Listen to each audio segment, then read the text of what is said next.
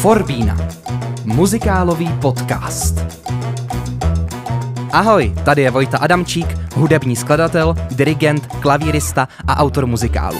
A tohle je Forbína, muzikálový podcast pro všechny milovníky divadla, které hraje, tančí a zpívá.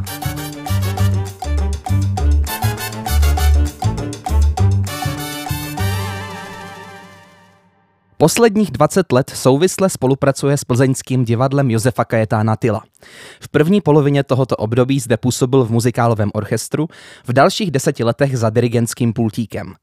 V současnosti je stálým dirigentem plzeňského muzikálového souboru a pod jeho vedením vznikla hudební nastudování mnoha ikonických děl.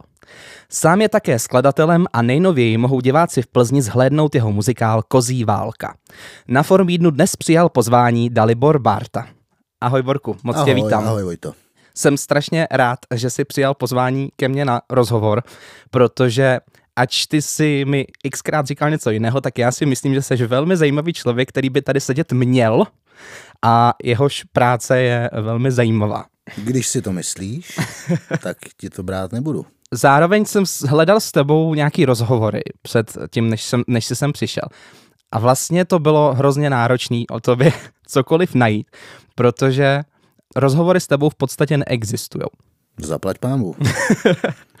a proto o to víc si vážím toho, že jsi sem přišel. No tak já si samozřejmě vážím i toho pozvání. Mimochodem, t- taky si mě prosil o nějakou fotku a věřím tomu, že jich taky málo existuje. Zaplať pámbu. No, tak eh, já tomu zkrátka nemám potřebu jít naproti, bych řekl. Já když jsem hledal nějaký tvůj životopis, tak jsem narazil na v podstatě jediný, který je dostupný a to je na webu divadla Josefa Kajetána Tyla. A tam jsem se dočetl, že ty máš vystudovaný kromě klarinetu a kromě dirigování, tak mimo jiné si vystudoval i střední průmyslovou školu výroby hudebních nástrojů v Kraslicích, mm-hmm. která myslím, že před nějakou dobou zanikla, pak se zase nějak částečně obnovila. No, já myslím, že už vůbec neexistuje ta ne? škola. Ne. Bylo takový zajímavý období, protože tak jak o mě neexistuje moc rozhovorů, protože to teprve samozřejmě všechno přijde, tak jsem zjistil, že dost věcí ke mně v životě chodilo dost jako pozdě. Zaplať pámbu, protože jsem měl aspoň čas se vždycky porozhlídnout a vytvořit si na tu věc nějaký svůj pohled.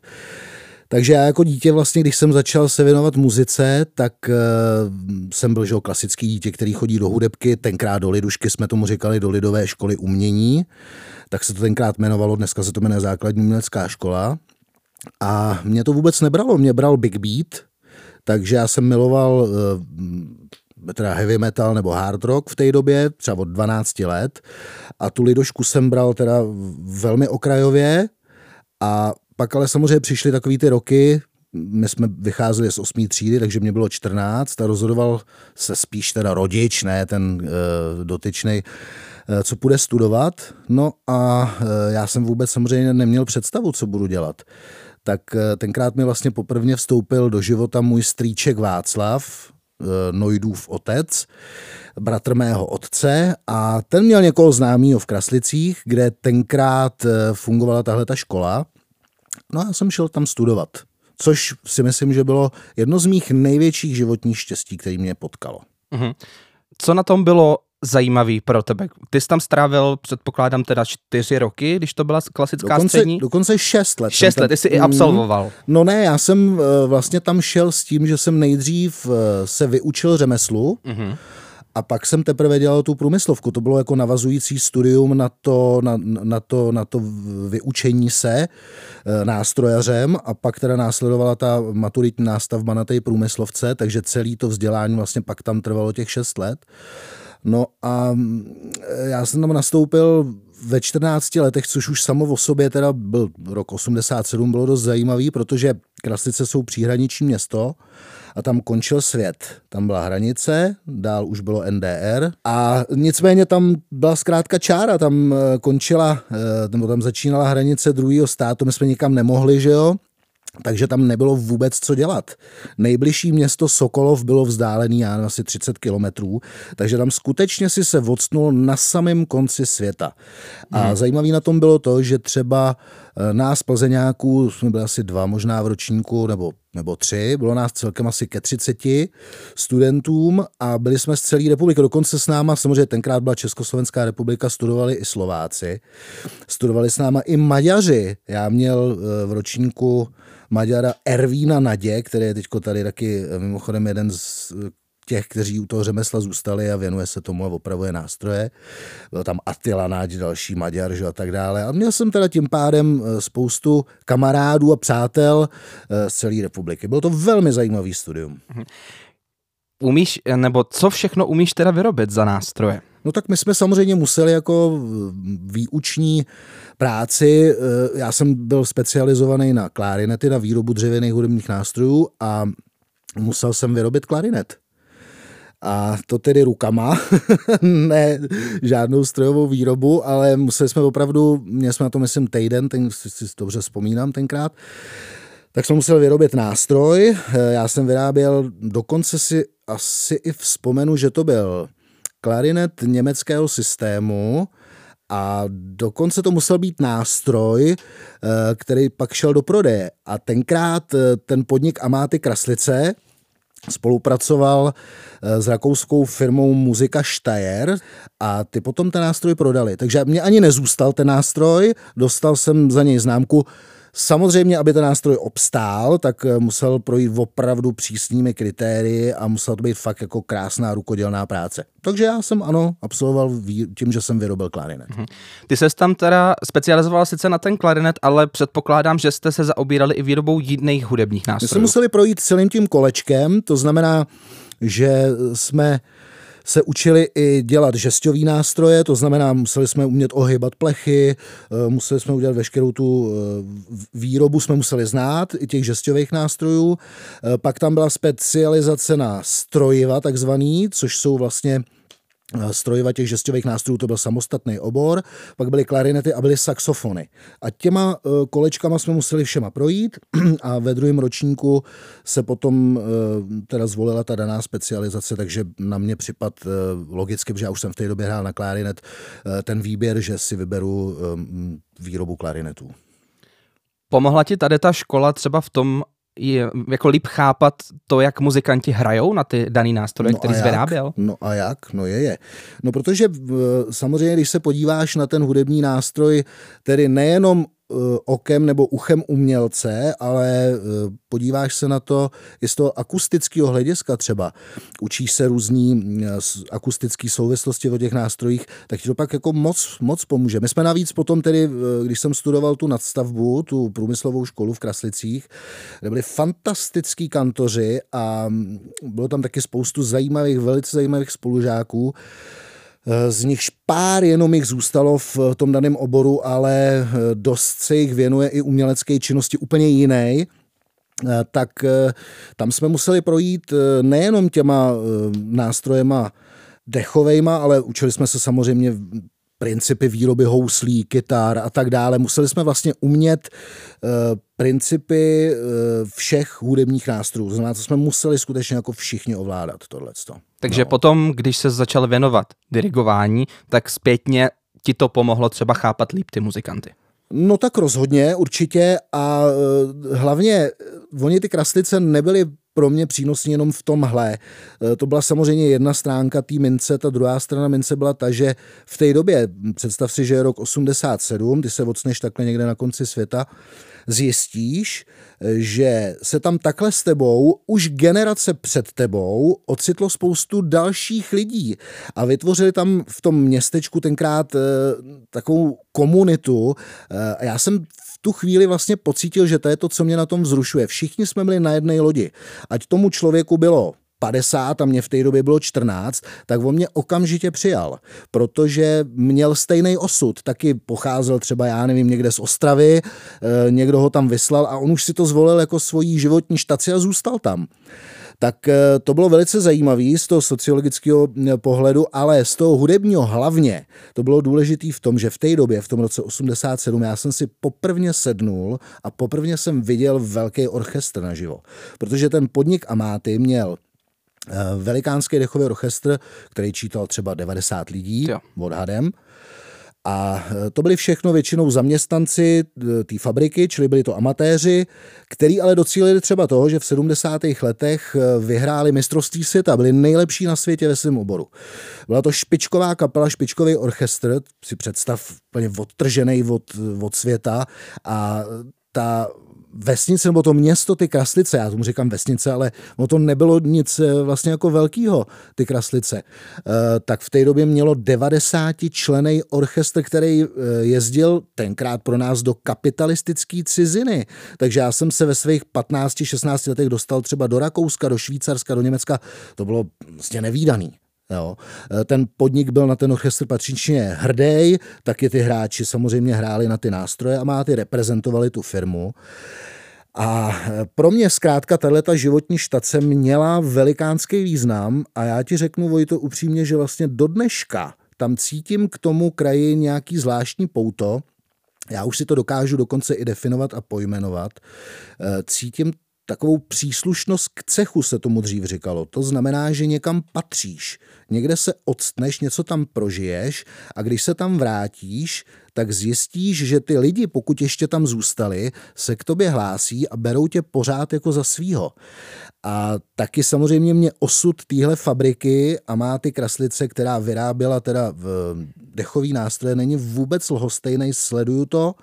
A abych se teď vrátil teda na úplný začátek tvý otázky, tak já si myslím, že třeba už deset let ta průmyslová škola neexistuje. Zkrátka tenhle obor vymírá, eh, s ním samozřejmě vymírá i ta výroba, to řemeslo jako takový, ta výroba hudebních nástrojů a to obrovská škoda, protože ta škola byla v té době, co já jsem studoval, jediná svýho druhu ve střední Evropě. To byl fakt unikát.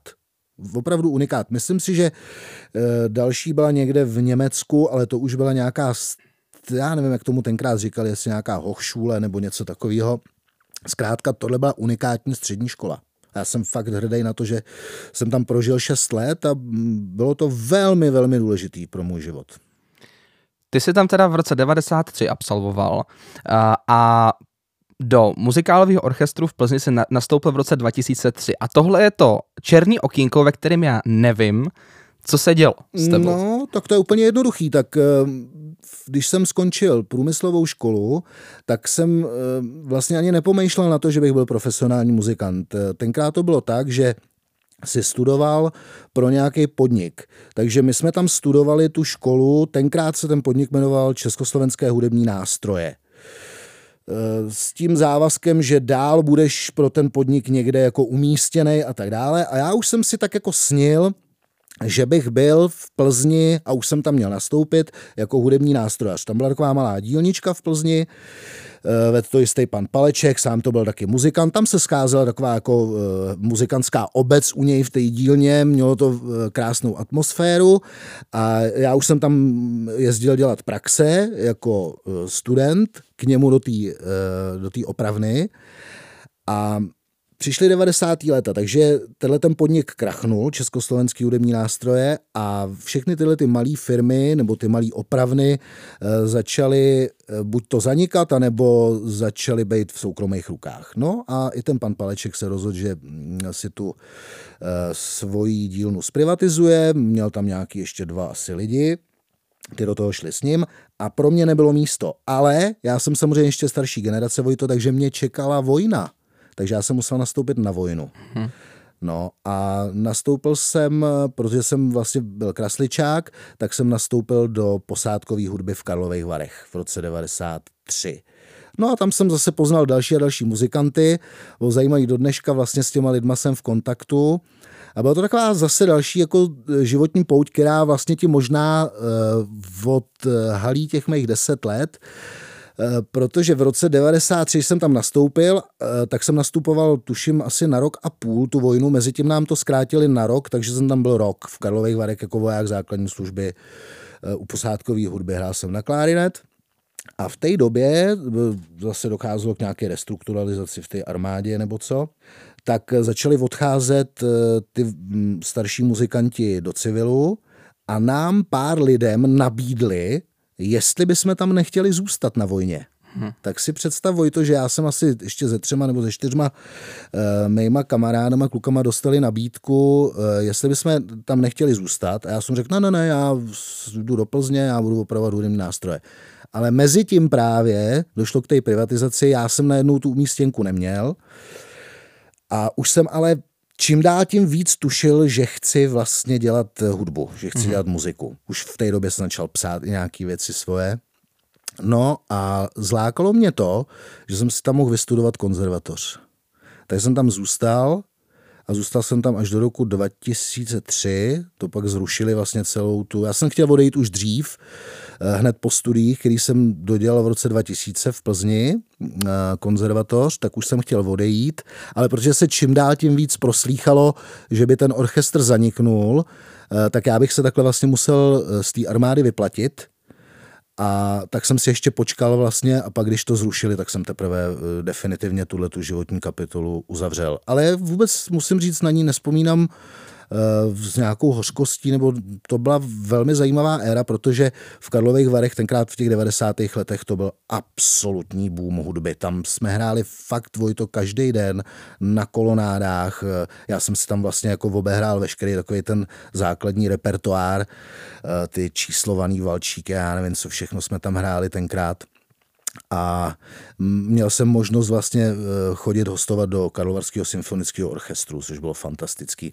Hrál jsem v Karlovarském Big Bandu, měl jsem tam svoji vlastní kapelu, takže to bylo takový krásný vlastně moje životní období v těch Karlových Varech. Nicméně pak už jsem se teda rozhodl, eh, protože jsem měl eh, nemocný tátu, bohužel to potom vlastně jako dopadlo neúplně pro nás šťastně, táta už zpívá v muzikantském nebi a já jsem čím dál tím víc cítil, že se musím vrátit domů. Takže v roce 2003 jsem šel na volnou nohu a zůstal jsem na té volné noze asi dva roky, bych řekl. Mezitím jsem dostal uh, nabídku ze základní umělecké školy, jestli bych tam nenastoupil. Takže teď a... se bavíme teda o základní umělecké škole v Třemošní. Ano, ono ano. to přišlo, tak bych řekl, současně s tím komorním divadlem. Já už jsem do komorního divadla jezdil hostovat ještě, když jsem byl ve Varech, mm-hmm. že jsem tam měl už kamarády v té době a vzpomínám si, že to bylo, myslím, Crazy for You, to bylo první, co jsem tam hrál jako mm. na záskok. A pak, když už jsem se odstěhoval do Plzně, tak eh, jsem dostal lano a nastoupil jsem tam do komorního divadla a zároveň jsem začal učit ve Třemošnej. Mm-hmm. Do jaký míry ses zžil v té době s tím muzikálovým divadlem, který v Plzni už fungovalo nějakým způsobem, že to nebyl tenkrát jenom muzikál, ale muzikál patřil k operetě, jestli se pamatuju dobře. Ono my jsme hráli vlastně v obojem. To byl soubor operety a muzikálu. Mm-hmm takže se tam hrálo obojí. No, zžiješ se se vším novým, co přijde v životě, pokud seš správně naladěný, tak se zžiješ okamžitě, že jo? Ale ty myslím... jsi tam od té doby zůstal, takže to v tobě muselo něco zanechat, že si chtěl u toho zůstat. No, tak eh, já bych zůstal u všeho, co má smysl a tohle pro mě smysl mělo vždycky. Eh, vlastně hudba a divadlo a vůbec to spojení tak eh, mě vždycky vzrušovalo. Můj strejda to byl takový jako uh, vlastně v tomhle ohledu velmi zajímavý člověk, který se vždycky snažil tyhle ty eh, dva světy mi ukazovat v životě. Takový nadšenec a vlastně ještě je do, do dneška.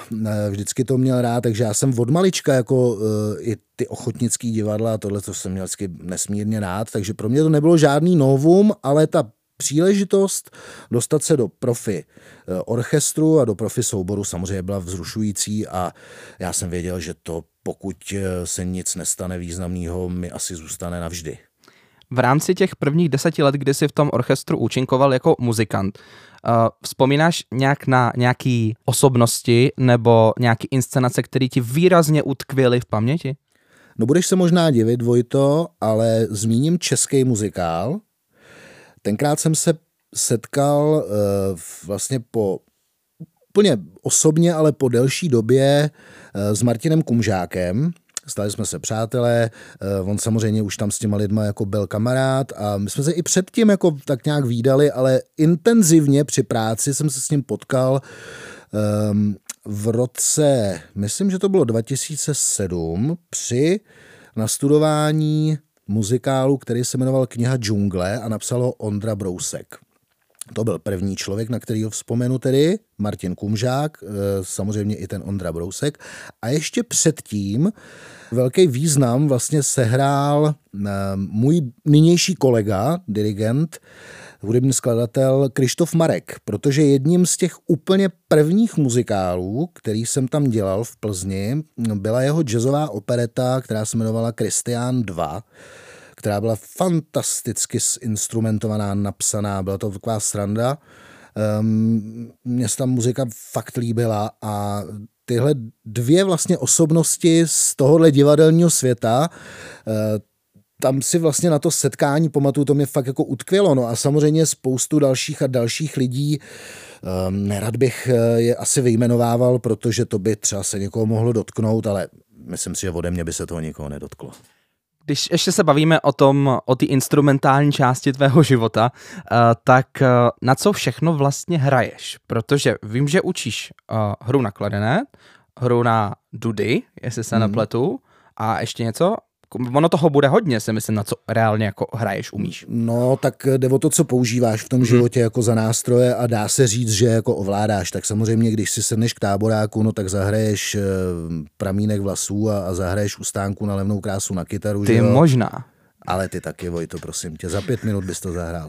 No a nebo když, já nevím, potřebuješ doprovodit nějaký dítě na piano v hudebce, no tak um, samozřejmě taky nějak na to zahraješ. To už bych asi zvládnul. No, no to si myslím. A jinak samozřejmě, tak pokud by se dalo říct to, co třeba dejme tomu bych já považoval za nástroj, který do, jist, do nějaký míry ovládám, no tak asi by to byl v první řadě ten klarinet, který jsem vystudoval. Eh, v ruku vedle toho samozřejmě saxofon. Teď se věnuju teda nástroji, což je mm, zajímavý, eh, zajímavý hudební nástroj Tarogato, který má samozřejmě taky zase blízko k tomu klarinetu, takže to není nic, co by bylo jako vzdálený. To je maďarský lidový nástroj, připomíná to takovou sopránku, ale v dřevěném provedení. Eh, jak jsi zmínil ty dudy, no tak to je v podstatě lidový nástroj, tak tam se naučíš měchovat za týden a za další týden se naučíš eh, mačkat klapky a je to, no to vlastně žádné klapky ani nemá, takže se naučíš zacpávat dírky a hraje to. No. A no, já nevím, jestli je to všechno nebo není. Asi jo, tak se s tím smíř, že to je takhle, jo? Dobře. Ty jsi od toho hraní přešel postupně k dirigování. Jak se tohle stalo, ten přerod z instrumentalisty na dirigenta? Vojto, to se nic neuděje, aby si to nějak jako naplánoval, nebo samozřejmě jsou lidi, kteří tomu jdou takzvaně naproti. Uh, viděl jsem spoustu, uh, a mám dokonce i žákyni, které je 12, a která už ví, čím chce v životě být. To je skvělý, samozřejmě, já to obdivuju. Ta už mi rovnou řekne, že bude učit a bude u toho dirigovat a ještě bude klarinetistka a klavíristka. Fantastický. Já to nevěděl a nevím to ani teď, co ze mě bude za 10 let. Já jsem se vždycky nechal sám sebou překvapit, Vojto. To je to možná na začátku, jak si si vzpomeneš, jsem ti říkal, že ke mně všechno jako přišlo tak poměrně pozdě. Tak i tohle dirigování ke mně přišlo poměrně dost pozdě, protože já jsem tomu nikdy nešel naproti cíleně, že bych si jednoho dne řekl, Ježíš Maria, tak teď se mi líbí Claudio Abado v televizi a krásně diriguje, nebo Václav Neumann a já budu stejnej a půjdu zatím. Ne, ne, ne. Ale z to něčeho to muselo vyplynout. Ano, a ono to tak přichází zlehka. Když by si se vrátil někdy eh, do desáté minuty našeho povídání, eh, kde jsme se bavili o velkým dechovém orchestru a máte kraslice, no tak tam samozřejmě vidíš dirigenta – fascinuje tě to, koukáš na to, vzlížíš k tomu. Tenkrát já měl štěstí, že tam byl nějaký Karel Hájek a potom taky tam jezdil uh, národní umělec Jindřich Praveček se jmenoval, to byl hudební skladatel, je starý pán, samozřejmě dneska už mu bylo asi 120, v té době mu bylo asi 80 a byl to fakt takový uznávaný, uznávaný eh, odborník na velké dechové orchestry, skvělý dirigent, eh, pak ten Karel Hájek to byl žák Václava Smetáčka, takže taky výborný dirigent. A zajímavý je, že ani já jsem tomu nešel moc naproti a on si mě nějak vytipoval, ten Hájek, a říkal mi, Dalibore, Eh, ukažte mi ty vaše ruce, zkuste tenhle ten obrazec, takhle je to na dvě, takhle je to na tři. Nechtěl byste být dirigentem, nechtěl byste se tomu věnovat tak dále? No ne, ne, ne, vůbec asi ne. Ale nicméně jsem si to zkoušel takhle postupně, no a e, řek, říkám tomu, že se staneš dirigentem zleknutí takzvaně. Protože když se posuneme asi do 20. minuty našeho rozhovoru, kdy jsem nastoupil do základní umělecké školy ve Třemošnej, tak tam jsem jako podmínku nástupu dostal, že bych měl založit orchestr.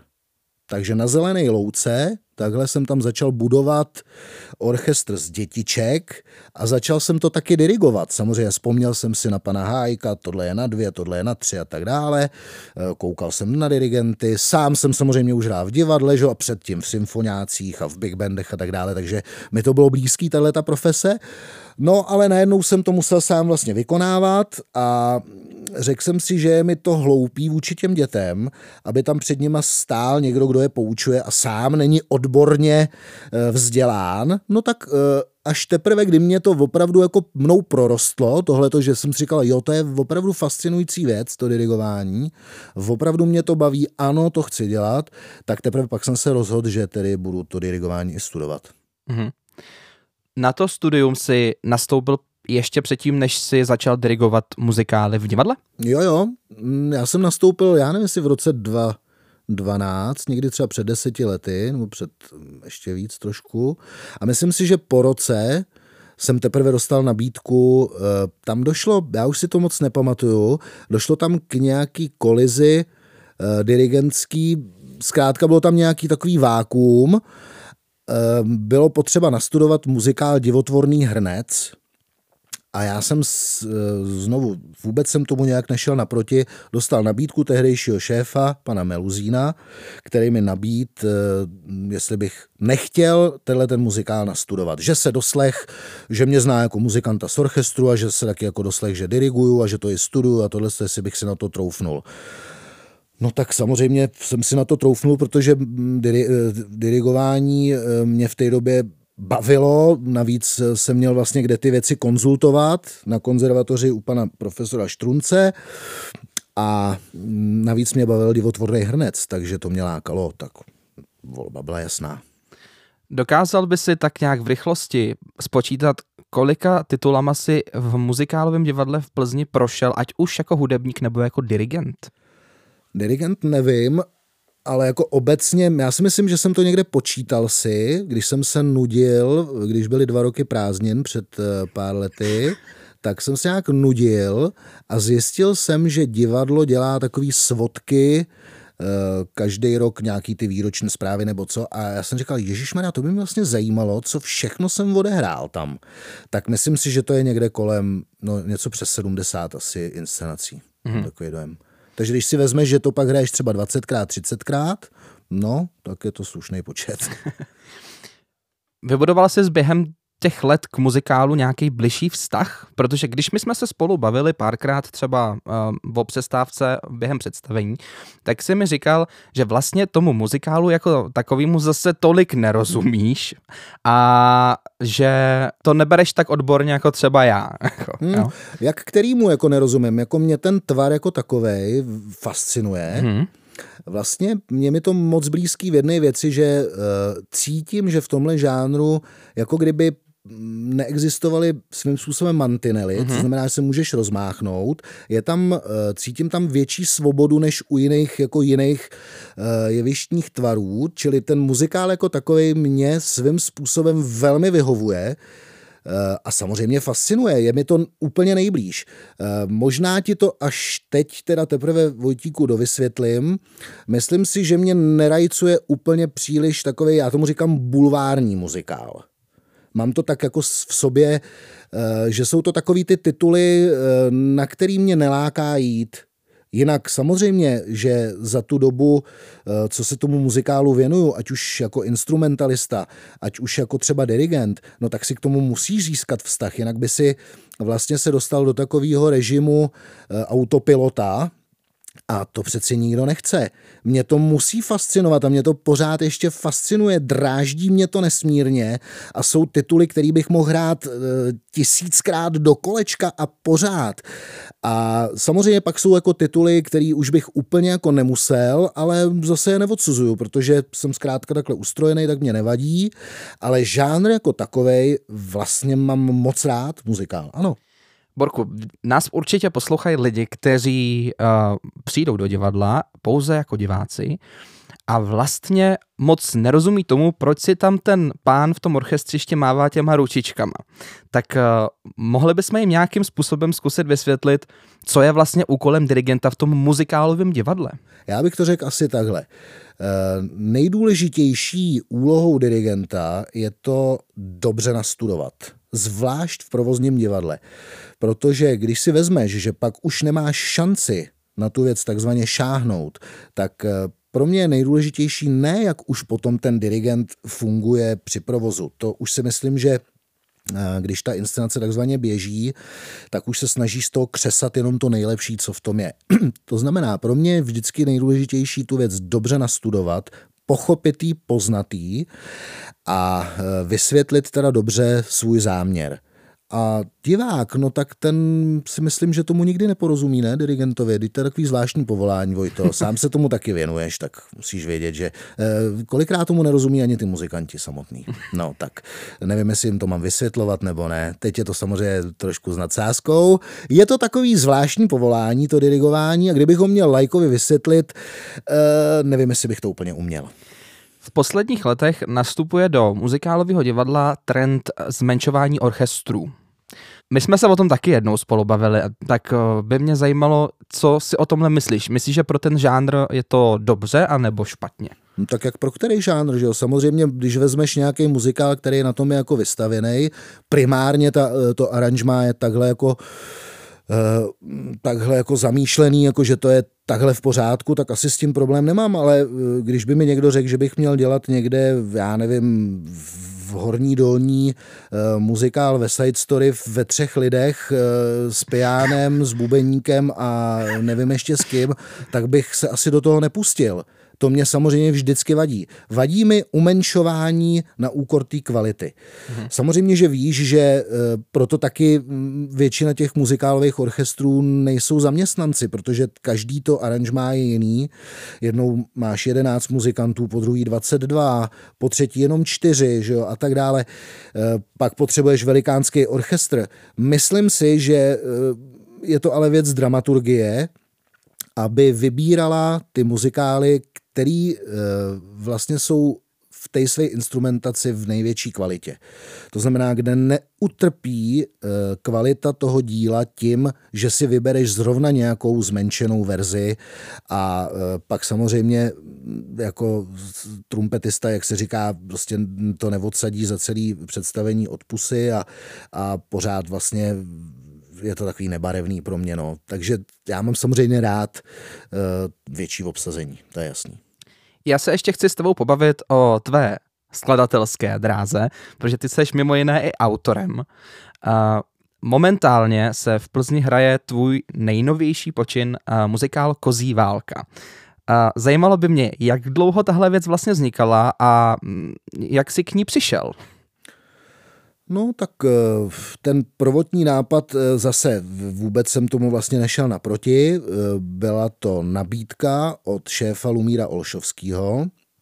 Mimochodem, když už teda tady hovoříme a mám taky něco říct, tak samozřejmě musím říct, že si to velmi, velmi vážím, že se v životě někomu, notabene i mě teda poštěstilo, že mě někdo nabít takovouhle práci, to teda Lumírovi nepřestanu být vděčný do konce života, že mě tohle tu nabídku dal. A bylo to někdy, já si myslím v roce 2019, asi to mohlo být, a oslovil mě, jestli bych měl nějaký téma, že zkrátka hledají nějaký původní muzikál, a e, já jsem to téma měl v sobě hodně, hodně dlouho. Byla to vlastně knížka e, z části autobiografická toho mýho strýčka Václava Bárty. A ten vzpomínal zkrátka na své dětství a mě tam fascinovalo právě takový to, taková ta úvaha, co se stane vlastně s člověkem, když e, před něj někdo něco někdo něco, jak se říká, hodí, nebo hodí mu něco pod nohy. Tak tady byla ta jednoduchá zápletka v tom, že končí druhá světová válka, ty se chceš nadechnout, že jsi zvítězil, že konečně přichází ten mír a najednou tam vtrhnou další nějaký velmoci a rozdělí si tvoje území a ty zjistíš, že nejseš osvobozený, ale že si tě znovu usurpnul někdo. Takže eh, před tebe rozhodí eh, nějakou demarkační čáru a znovu vystaví ty lidi nějakému konfliktu, nějaké situaci. Tak to mě lákalo, no, samozřejmě. Tak jsem mu to nabít Lumírovi, dávali si chviličku na čas a pak i teda děkuju samozřejmě Pavlu Bárovi, protože myslím si, že naše divadlo má ne jednoho, ale dva šéfy.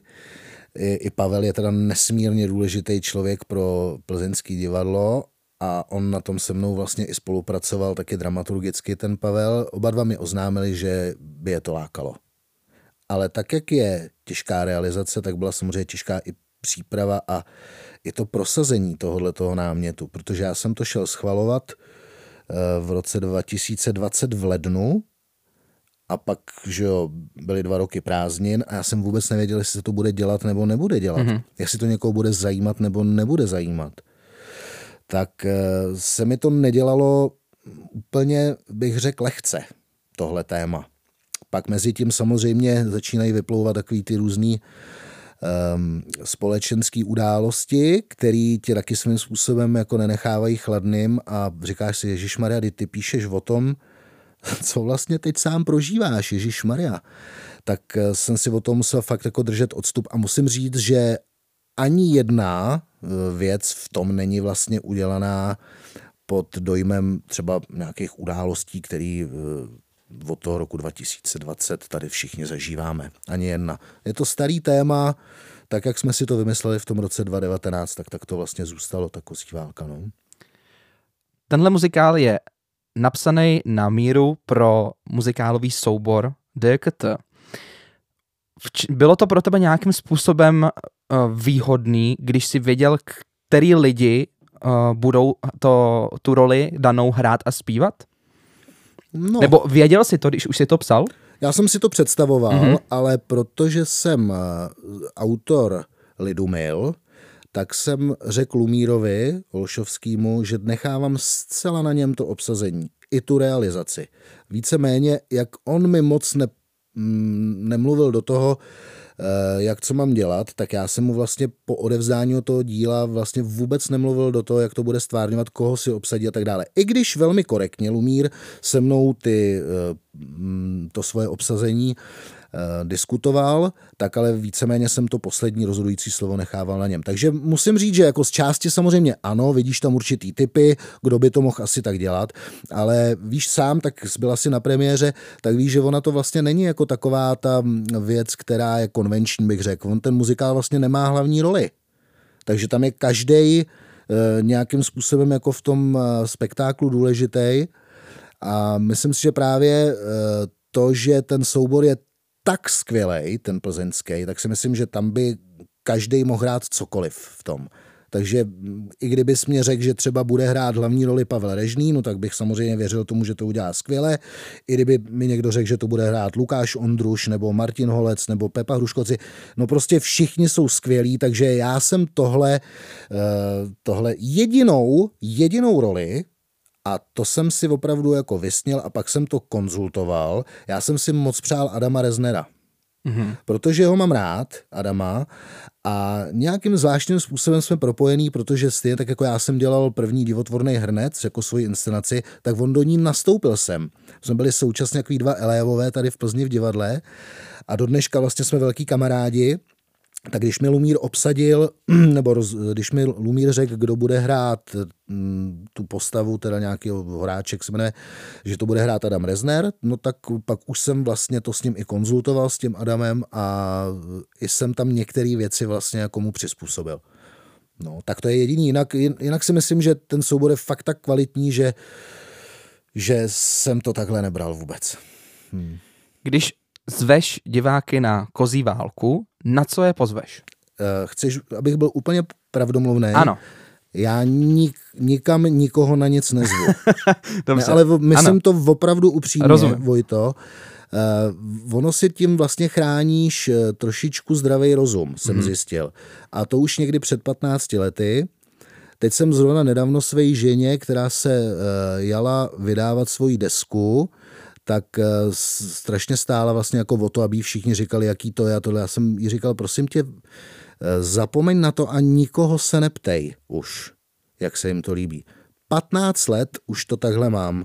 Vlastně se nikoho neptám, jak se mu to líbí a nikoho na ty věci nezvu.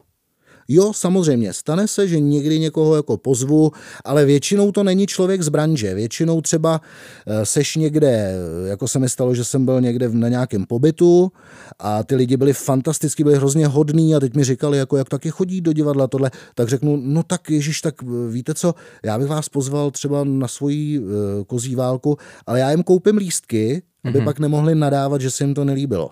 Víš? Jinak, že bych jako tady někoho lákal, nebo to no vůbec ne. Ani náhodou. Mm-hmm. Ani náhodou. A kdybychom teda nějakým způsobem tu pozvánku tady udělali, tak na, co by si řekl, že je to hlavní, proč by ten divák na to měl přijít a proč by to měl vidět? No, eh, když bych měl být eh, úplně upřímný, tak si myslím, že to je příběh o obyčejných lidech. A to bych řekl, že je strašně důležitý, protože já mám takový pocit, že eh, tenhle ten eh, můj kousek bude vždycky vlastně vnímaný trošku jinak než eh, ostatní věci z jednoho prostého důvodu. On je totiž o obyčejných lidech.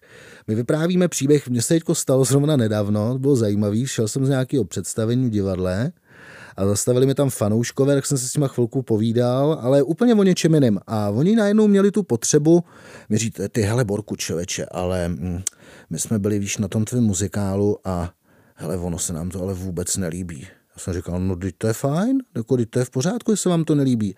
E, víš, ale no, ono nám to trošku jako, jsem říkal, nevoní vám to, no, no boreď by vám to vonilo. No teď je to úplně jiný, teď to je v pořádku, že vám to nevoní, protože kluci, já tady vyprávím příběh o lidech, který byli nejdál v Plzni, což bylo třeba 9 kilometrů, se nikam nedostali.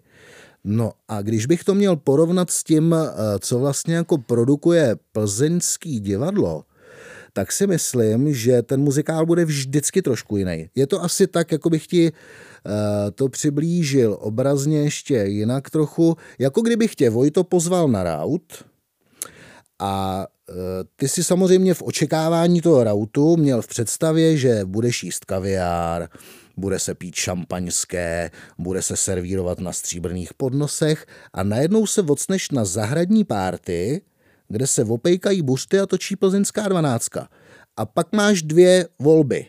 Buď to budeš strašně naštvaný, že jsem tě tam pozval a neřekl jsem ti to, že dostaneš tohle, a pak ještě můžeš udělat jednu věc. Můžeš říct, aha, no tak dobrý, tak jsem trošku někde jinde, ale tak třeba by to nemuselo být špatný, tak já se trošku přizpůsobím a můžeš si k tomu najít cestu.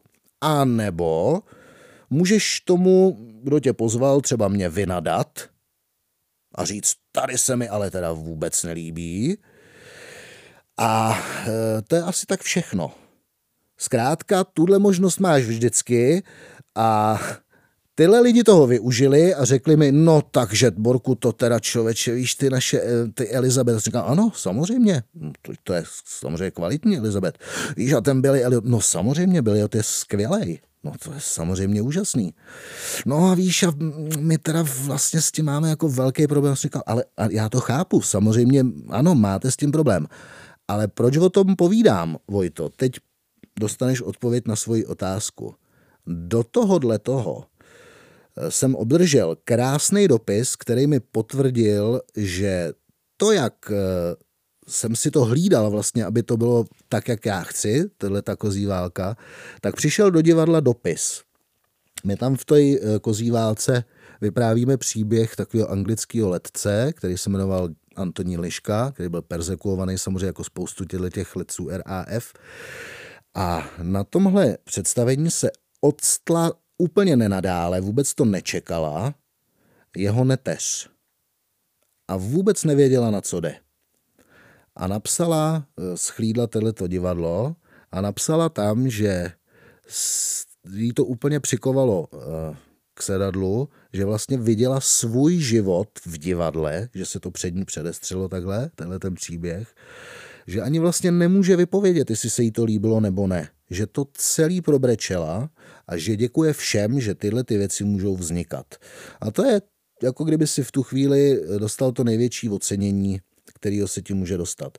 Takže tyhle ty dva rozpory eh, v tom, co se komu líbí nebo nelíbí, eh, mě velí ještě víc k tomu, ne ani tak pozvat, ale říct si, no tak jestli přijdete, hm, tak přijďte a uvidíte, na jakou vlnu jste naladěný. Takže pozvánka je skutečně asi na jinakost. Na jinakost. Borku, my jsme se takhle krásně dostali na závěr našeho povídání. Mně to teda strašně uteklo, ale ještě než tě propustím a půjdeme si dát cigáro, tak mám na tebe zásadní otázku, která tady padá vždy. Svoji tradiční otázku na závěr. Jaký je tvůj nejoblíbenější muzikál a zároveň jaký je tvůj nejméně oblíbený muzikál? Ale jsou to mířím těm na věci, nemusíš to být věci, ve kterých si účinkoval nebo se si jich zúčastnil, mm. ale z celkového toho ranku muzikálního divadla. Mm-hmm. No, tak uh, lehčí otázku si nemohl dát, Vojto. Teda, to je fakt jako každý host dostane takovouhle otázku, jo? Je to tak. A odpoví na to? Zatím všichni ano. Všichni odpověděli, mm-hmm. jo? Čili musím jak jsi to ještě jednou říkal, nejoblíbenější nebo nejhorší? Nebo ne, nejoblíbenější a nejméně oblíbený. Jo. No, tak já to vím odzadu. Nejméně oblíbený ani jeden. Víš proč? Protože já jsem člověče ustrojený tak, že jsem s věcma, který mě míjí, zcela v míru, jak se říká. Mě to nepobuřuje. Mě to, ve mně to nevyvolává e, pocit, že bych měl něco mít neoblíbený. On je rozdíl mezi tím, jestli se ti něco líbí nebo nelíbí. Když bych tě mohl říct, jako ano, tohle to se mi líbí nebo to se mi nelíbí, to dokážu určit podle svého ustrojení. Tak jak jsem jako ustrojený, tak na to bych asi dokázal odpovědět. Ale nelíbí nebo nej, nejneoblíbenější nebo takhle něco, hmm, tak uh, já to nenechám do téhle fáze nebo do toho stádia dojít. Jo, eh, ono je to vlastně tak, že eh, když máš něco neoblíbeného, tak si v sobě vlastně zbytečně bouříš takový ty city a takový ty eh, já tomu říkám jako, že se v tobě vzedme něco, že máš nárok. Já jsem přeci divák, který má dostat patřičný titul. Jaký je možný, že hrajete tenhle ten muzikál zrovna, nebo tohle to divadlo uh, a pak si z něj uděláš, že, je, eh, že je nej, neoblíbenější nebo něco takového zbytečně. Tak to já takhle vůbec nemám. Takže nejméně oblíbený muzikál, no tak já nevím, že se tam třeba někdo dělal nějakou rotiku na jevišti, nebo že spadnul řemen, to se mi to se nestalo. Tak já nevím, z jakého hlediska. Z takového toho, z toho, z toho hlediska diváka musím říct, že asi neumím odpovědět. Ne. Jako dělal jsem v životě a viděl jsem v životě e, spoustu zbytečných věcí, to je pravda, ale zbytečný, stejně tak jako ty věci jsou zbytečné, tak je zbytečné o nich mluvit. A teď teda e, nejoblíbenější mm-hmm. muzikál, no tak to bych asi mohl odpovědět. Já si myslím, že by to byla asi West Side Story kterou jsem měl moc rád. Ale samozřejmě kvůli hudbě, kvůli věcem, ale víš, ono to ani nebylo až zas tak kvůli tomu Bernsteinovi, i když samozřejmě stoprocentně, ale zkrátka mám to spojený s určitým obdobím, eh, který eh, mám rád. Eh, bylo to období takového toho přerodu v Plzni, takového toho kvasu nástupu eh, v té eh, nové generace těch herců a tak dále. A přitom i vlastně takový ty, eh, takový ty správní herci jako dostali prostor, velký orchestr, cítil jsem, že to, to divadlo je takový jako nadechnutý hezky.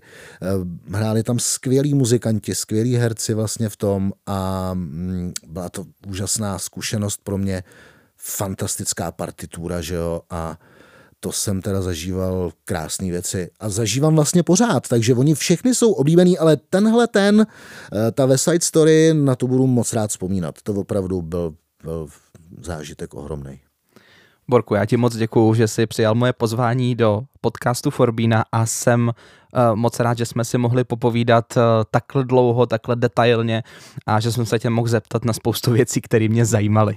No tak já ti taky děkuji za pozvání. Samozřejmě, Vojto, doufám, že jsi dozvěděl, co jsi potřeboval. A zdravím tvoje posluchače, to se říká viď? Ano. zdravím všechny, kdo tě poslouchají a samozřejmě přijeďte do Plzně do divadla, protože zažijete krásné chvilky. Na závěr podcastu ještě děkuju Doraže Adamu Pakostovi, který uh, tady sedí, hlídá, jestli všechno běží jak má a samozřejmě děkuju studiu Sound Device, že tady můžeme natáčet. Těším se zase příště a přeju vám krásný den.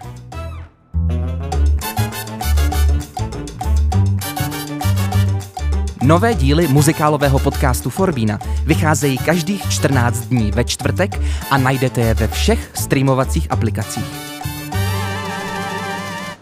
A nezapomeňte sledovat muzikálový podcast Forbína taky na Instagramu. Těším se opět za dva týdny.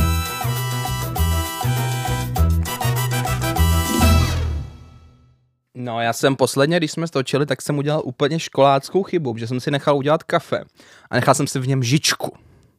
Aha. A pak jsem to zjistil až v tom editu. Ne, počkej, ale to je, skv... no to byla přeci legendární hospoda u Pavouka, nebo kavárna u Pavouka, kde vznik Zimmerman. To byla fiktivní, kama, uh, fiktivní kavárna v Českém rozhlase, mm kde, aby uh, vytvořili ten dojem té kavárny, tak si vzali takhle hranečky a cinkali tam žičkama o to a dělali, že pijou kafe. No opravdu. No jasně. A takhle tam jako hovořili a tam vznikl Jára Zimmerman. No. Tak to tady asi nevznikne, ale... Ale tak třeba vznikne něco jiného. No. Teď. No, uvidíme. A nebo nevznikne nic taky. Jako se to les kdy děje teda. Nic nevznikne, no.